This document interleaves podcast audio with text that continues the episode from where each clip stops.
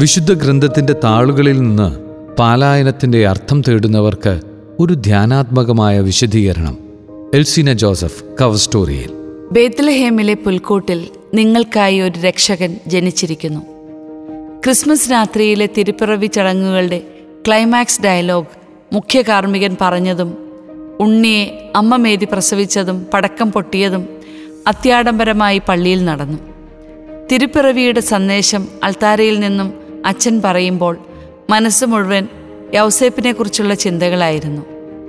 കദിനയുടെ കനൽ കെടും മുന്നേ ബെത്ലഹേമിലെ പുൽക്കൂട്ടിൽ മാലാഖമാരുടെ മംഗളഗാനം പാടി അവസാനിപ്പിക്കാൻ സമയം കൊടുക്കാതെ യൗസേപ്പ് നവജാത ശിശുവിനെയും അമ്മയെയും കഴുതപ്പുറത്ത് കയറ്റി അടുത്ത പുറപ്പാടിനിറങ്ങുകയാണ്. ഹെറോദോസിൻ്റെ കയ്യിൽ നിന്നും കുഞ്ഞിനെ രക്ഷിക്കണം. അതിനുള്ള വഴി സ്വപ്നത്തിൽ ദൈവദൂതൻ യൗസേപ്പിന് പറഞ്ഞു കൊടുത്തിട്ടുണ്ട്. ശിശുവിനെയും അമ്മയെയും കൂട്ടി ഈജിപ്തിലേക്ക് പലായനം ചെയ്യുക. ഞാൻ പറയുന്നതുവരെ അവിടെ താമസിക്കുക.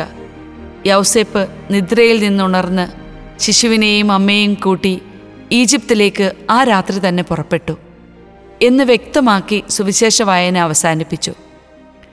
യൗസേപ്പിൻ്റെ സ്ഥാനത്ത് വേറെ ആരെങ്കിലുമാണെങ്കിൽ സ്വപ്നത്തിൻ്റെ ഞെട്ടലിൽ കണ്ണ് തുറക്കുകയും കണ്ടത് വെറും സ്വപ്നമാണെന്ന് ഉറപ്പുവരുത്തി ഒരു കവിൾ വെള്ളവും കുടിച്ച് തിരിഞ്ഞു കിടന്ന് ഒന്നുകൂടി ഉറങ്ങാൻ ശ്രമിക്കുകയുള്ളൂ.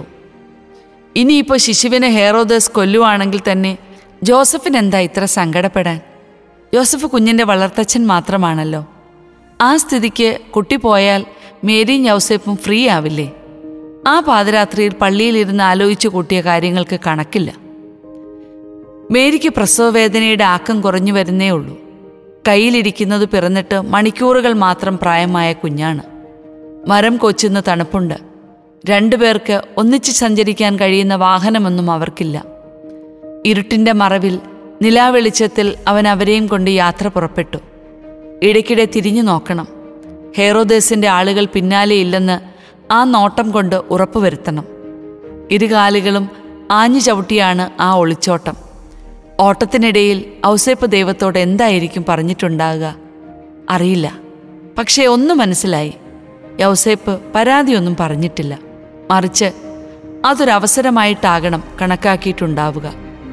മക്കളുടെ ജീവിതത്തെ കെട്ടിപ്പടുക്കാൻ ജീവൻ ബലി കൊടുത്തും നിലകൊള്ളുന്ന അപ്പനായി മാറാനുള്ള വിളിയും ജീവിത പങ്കാളിക്ക് എന്നും നല്ല പാതിയായി കൂട്ടിനുണ്ടാകുമെന്ന ഉറപ്പും കൊടുക്കാൻ ഇതിൽ പരം നല്ലൊരവസരമില്ലെന്ന് തിരിച്ചറിയുകയും അതിനെ ദൈവത്തിൻ്റെ കൃപ കൊണ്ട് പ്രാവർത്തികമാക്കുകയുമാണ് യൗസേപ്പ് ചെയ്തത്. ദൈവകുമാരനും ദൈവമാതാവും എന്തിനീ ദുരിതക്കയത്തിൽ ഉഴലുന്നുവെന്ന് മറുചോദ്യം ഉന്നയിക്കാതെ അവർക്ക് കാവലും കരുതലുമാകുന്ന നല്ല അപ്പനായി ജീവിതം പകർന്നാട്ടം നടത്തുമ്പോൾ യൗസേപ്പ് തൻ്റെ പ്രിയ പത്നിയോട് ചേർന്ന് വളർത്തുമകന് കൊടുത്തത് വലിയൊരു അനുഗ്രഹമാണ്. ദൈവപുത്രൻ്റെ ജീവിതമല്ലേ, ദൈവം തന്നെ നോക്കട്ടെ എന്നോ എന്തിനീ വിധം പരീക്ഷിക്കുന്നുവെന്നോ യൗസേപ്പും മാതാവും പരിഭവപ്പെടുന്നില്ല. ഈജിപ്ത് വരെ അവർ പലായനം ചെയ്തു എന്ന് പറയുമ്പോൾ യൗസേപ്പും മാതാവും അതിനോട് സഹകരിച്ച രീതി നോക്കിയാൽ അതൊരു പലായനമായിരുന്നില്ല. പിന്നെയോ ദൈവത്തെയും കയ്യിൽ പിടിച്ചുള്ള തീർത്ഥാടനമായിരുന്നു.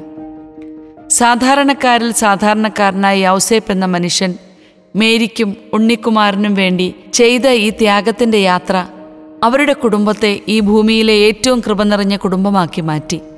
തന്നെയുമല്ല, തൻ്റെ സൂക്ഷ്മത്തിന് ഏൽപ്പിച്ച ഉണ്ണിയേശുവിനെ ദൈവകുമാരനായി കണ്ട് ബഹുമാനിക്കാനും മകനായി കരുതി ജീവിത മാതൃക കാണിച്ചു കൊടുക്കാനും ആ അപ്പൻ കാണിച്ച മനസ്സ് ആര് മനസ്സിലാക്കി? ഈ പലായനത്തിൽ നിന്നും മകന് അപ്പൻ കൊടുത്ത ഏറ്റവും വലിയ പിൻബലവും ഇതാണ്. അനുദിന ജീവിതത്തിൽ ദൈവം അനുവദിക്കുന്ന അനുഭവങ്ങളോട് ഇതാ കർത്താവിൻ്റെ ദാസൻ ദാസി എന്ന് മറുചിന്ത കൂടാതെ വിട്ടുകൊടുക്കാൻ മാതാപിതാക്കൾ കാണിച്ചു കൊടുത്ത അനുസരണയുടെയും ദൈവാശ്രയത്വത്തിൻ്റെയും പുണ്യ മാതൃക. കൈക്കുഞ്ഞായിരിക്കുന്ന ഈശോ എന്ന മനുഷ്യപുത്രൻ ഒരുപക്ഷെ മാതാപിതാക്കൾ നടന്നു നീങ്ങിയ കനൽ വഴികൾ അറിഞ്ഞുകൊള്ളണമെന്നില്ല. എന്നാൽ പുത്രൻ്റെ ജീവിതയാത്രയിൽ കാൽവരിയോളം നീണ്ട സഹനയാത്രയ്ക്ക് പിൻബലമായത് മാതാപിതാക്കളുടെ നിഷ്കളങ്കമായ ദൈവാശ്രയത്വവും തങ്ങളുടെ ജീവിത മാതൃക കൊണ്ട് ദൈവത്തിരുമുൻപിൽ പാത്രീഭൂതരായി മാറിയതിൻ്റെ അനുഗ്രഹവുമാണ്.